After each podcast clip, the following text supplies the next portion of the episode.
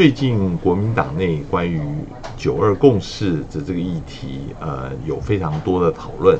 有的人认为应该要重新有一个新的一个说法，才能够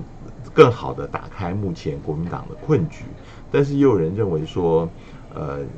九二共识的这个呈现方式本来就是一个很好的一个说法，尤其是它针对中国大陆、针对台湾内部。你现在如果呃不要这个陈述的方式，呃，这个西方有个说法，你。把那个洗婴儿的水一起连婴儿都一起泼掉了。呃，我今天呃连线的是前陆委会的呃主委办公室主任，也是现在国民党两岸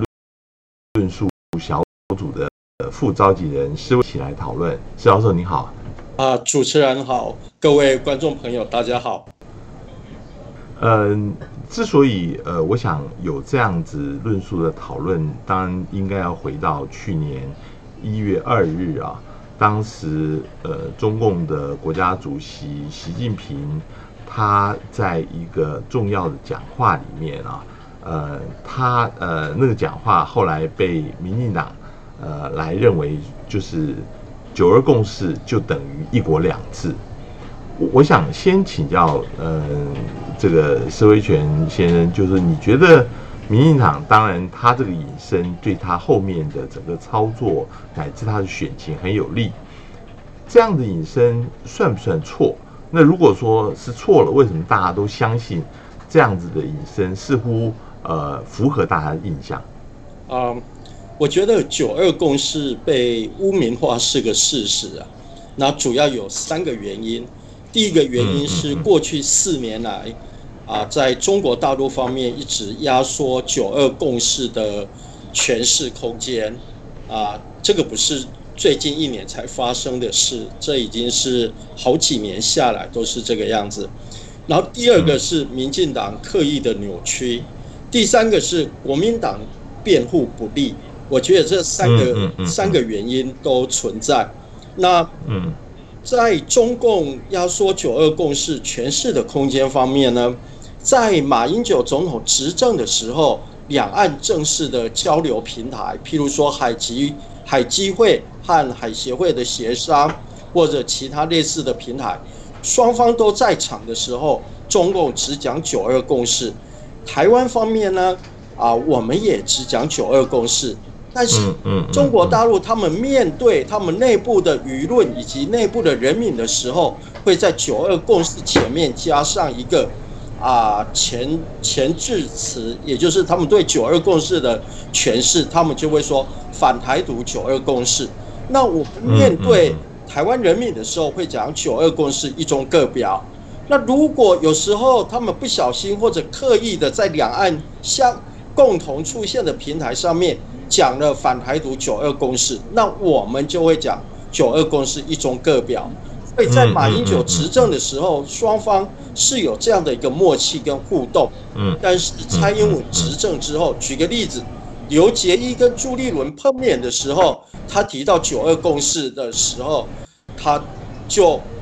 啊不只是讲九二共识，他就当着朱立伦的面把中共版本的九二共识，譬如说。谋求中国统一的九二共识这几次都讲出来了，然后朱立伦他就回应说，啊，台湾方面对九二共识的理解不一样。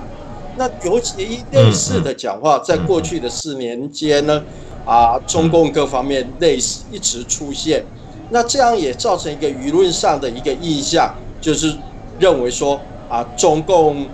面对台湾在谈九二共识的时候，已经没有个表的空间了。其实这个个表的空间，我觉得仍然还在，只是国民党自我退缩了。面对中共的时候，很多人就把个表这样的一个意义，他就他就不讲了。所以我才会说，中共压缩了空间，那国民党自己辩护也不利。嗯嗯嗯嗯嗯，我我想。还有一个就是，特别是民进党执政以后，是不是这四年当中，其实大陆对跟民进党之间没有基本上的互信，所以大陆这个个表，他也担心民进党这个表出来的情况啊，会表成往台独这边去表，呃，让他完全没有办法来应应，所以他更发的就不讲这个个表了。呃，我觉得存在着这样子的一个可能。那民进党执政之后，中共对台湾的论调比较硬，我觉得有两个理由。一个理由是说，在马总统执政的这八年间呢，因为制度化协商的关系呢，中共发现他们不得不面对中华民国政府存在的事实。我举个例子。在两九二共识的基础上签下的共同犯罪打击协议为例，好了，双方面后续建立的平台，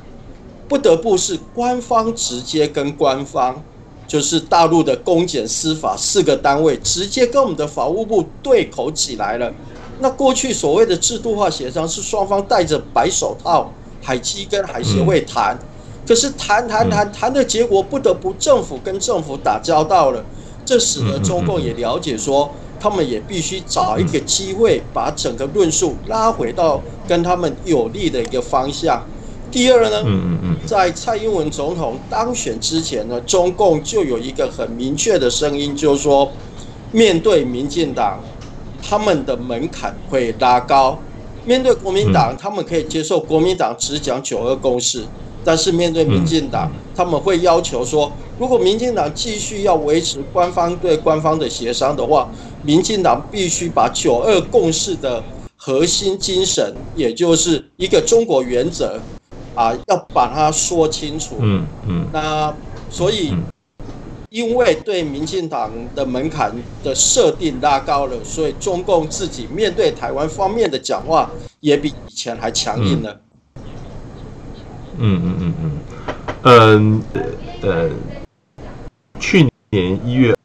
二日，习近平这个讲话是对于台湾内部的政治市场升级。那一方面，国民党的空间似乎就变小了，民进党的空间也变大了。那以选情来讲，原来在去年年初的时候，在呃那个时候一下子国民党是有很高的希望，似乎能够。夺下总统的位置，然后，呃，在习近平讲这个话以后，民进党在操作，似乎越来越让国民党在这方面，呃，处于一个劣势啊。嗯，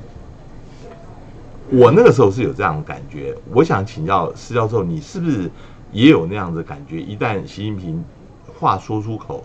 民进党再加上他的操作，会觉得这个事情对国民党当时非常的不利。那既然不利，呃，有人讲说，为什么事先没有任何的沟通？还是大陆当时也不愿意跟国民党做任何的沟通，认为他就很强势，他就想要把他的意思要他表他表达出来，你怎么看呢？嗯，我我的理解哦，习近平讲话对于选情不利，主要有两个部分。第一个部分是他很高调的提到一国两制，而且他期待说跟台湾各党派共同探讨两制的台湾方案，这个东西是过去没有的，所以使得一国两制这个词在他的讲话里面特别突出突出来。是是，那我理解哈，其实只要重要的场合。啊，国家领导人层次的场合，一国两制，他们免不了都要讲。那在马英九时代呢，他们也会讲，只是没那么强调。那这次竟然会这样子讲，那表示，啊，习近平方面呢，对于两岸的局势有一个成竹在胸的一个姿态，他们认为说。啊，不管是时间上或者主动权是站在他们这一方面的，他们甚至认为这是一是一个高招，会使得台湾方面，嗯啊，特别是民进党方面不知道如何应对。那我相信他们在讲这样的话语的时候，有想到台湾的选情，但台湾的选情不是他们最重要的一个考虑，而是他们用充满啊自信。而且从容的脚步，一步一步的在推陈他们的两岸论述，这样子。啊，他们认为台湾的选举蔡英文当选可能只是一个茶壶的一个风暴，以及还在他们的架构里面可预期的范围或可控制的范围。另外一个呢，是他把九二共识讲成说两岸同属一个中国，共同谋求国家统一的九二共识。这个在字面上呢都没有错，但是过去的几十年来呢，中国这个两字的诠释权呢已经被中国大陆掌握了。不管国际社会，甚至台湾社会，讲到中国，大家想到的都是中华人民共和国，不会想到中华民国。所以他讲说同属一个中国的时候，我相信他的一个意思，这个中国是。一个未来式的一个中国，不是现在式的一个中国。可是对于台湾人民呢，啊，认为这样的一个说法，就是说台湾是中华人民共和国的一个部分，不需要民进党诠释台湾人民的感觉，就是，再加上民进党就特意的把九二共识等同于说没有个表的空间，就是一国两制了。所以的确在那个时候很明显的。对台湾的选情产生影响，而且接下来呢，又有香港方面的事件。对，那当时呢，啊，我我的故乡在彰化，所以我也比较关心彰化的选情，也跟彰化地区的立委候选人比较有一些交流跟沟通。很明显的，那个时候的整个民调啊，国民党是直指的那个坠落，特别是在二十九。二十岁到三十九岁的年纪的方面是非常不利的。嗯嗯嗯嗯嗯嗯。呃，我我我这一节结束之前，我想特别提一下马英九的看法，因为你也讲，在马英九执政期间，两岸是有一个默契的啊，也就是说，这个呃所谓九个共识，呃，他们讲他们的，我们讲我们的，但是现在马提出来，必须要明确的跟大陆说。没有一中各表就没有九二共识啊。那呃，这个地方是有一个前提的啊，就是没有各表就没有一中。你觉得马的这个陈述方式是不是更清楚了？这个九二共识它的内容，现在是不是应该要在这个上面要有一个前提，以后一定要一中各表九二共识这个东西来来并提呢？你你怎么看？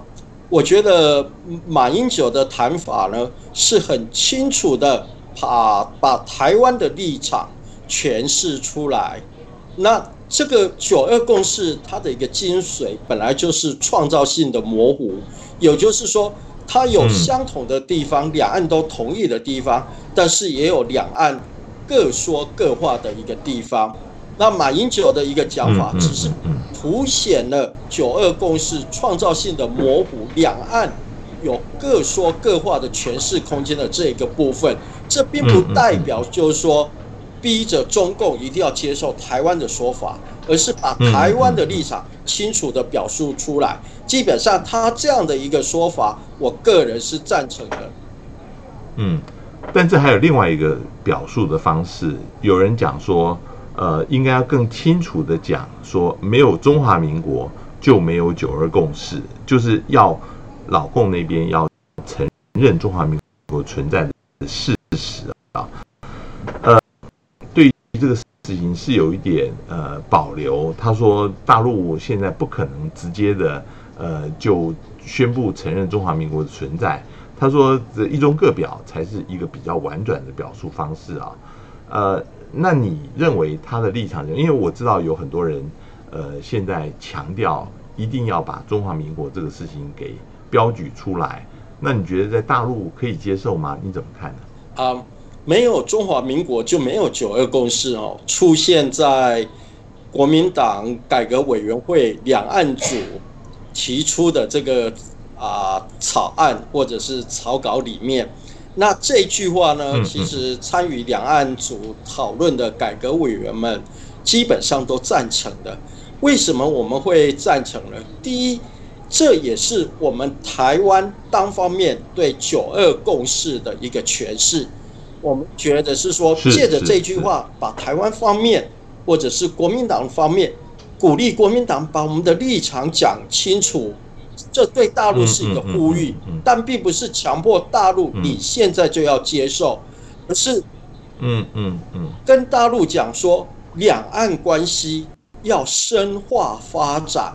你对两岸关系如果有期待的话，中华民国是大陆不得不面对的课题。你现在不需要急着马上就丢给台湾一个答案，说是或不是。嗯，但是你要面对它。事实上，过去你也面对它了嘛？签了共同打击犯罪协议，签了 A 法之后，你建立的整个联系机制，就是跟中华民国政府底下的经济部、法务部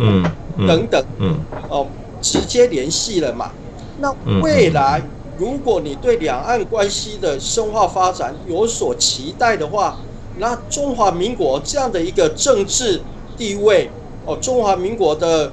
啊主权国家这样的一个事实，你必须面对，你必须对中华民国的人民有一个清楚的一个说法。所以这个我们是把压力给中共，他他当然不不需要立即回答。但是他必须要思考，但是中国大陆的智库呢？事实上，在马英九执政的时候呢，已经也有类似的讲法。我记得那时候，包括张念慈啊等等学者啊，曾经提出一个呼吁，就是说，对于传统的民族国家的主权的这个概念，必须要有一些超越性的一个想法。不需要拘泥于过去对主权的概念。那事实上，我们在啊这个两岸组的一个讨论里面呢，也讨论到了说，当代的这种民主国家主权的概念，事实上它一直在转变当中。以欧盟为例，嗯啊，欧盟国家，你跟人权有关的案件，你最后的司法是可以打到欧盟的人权法庭的。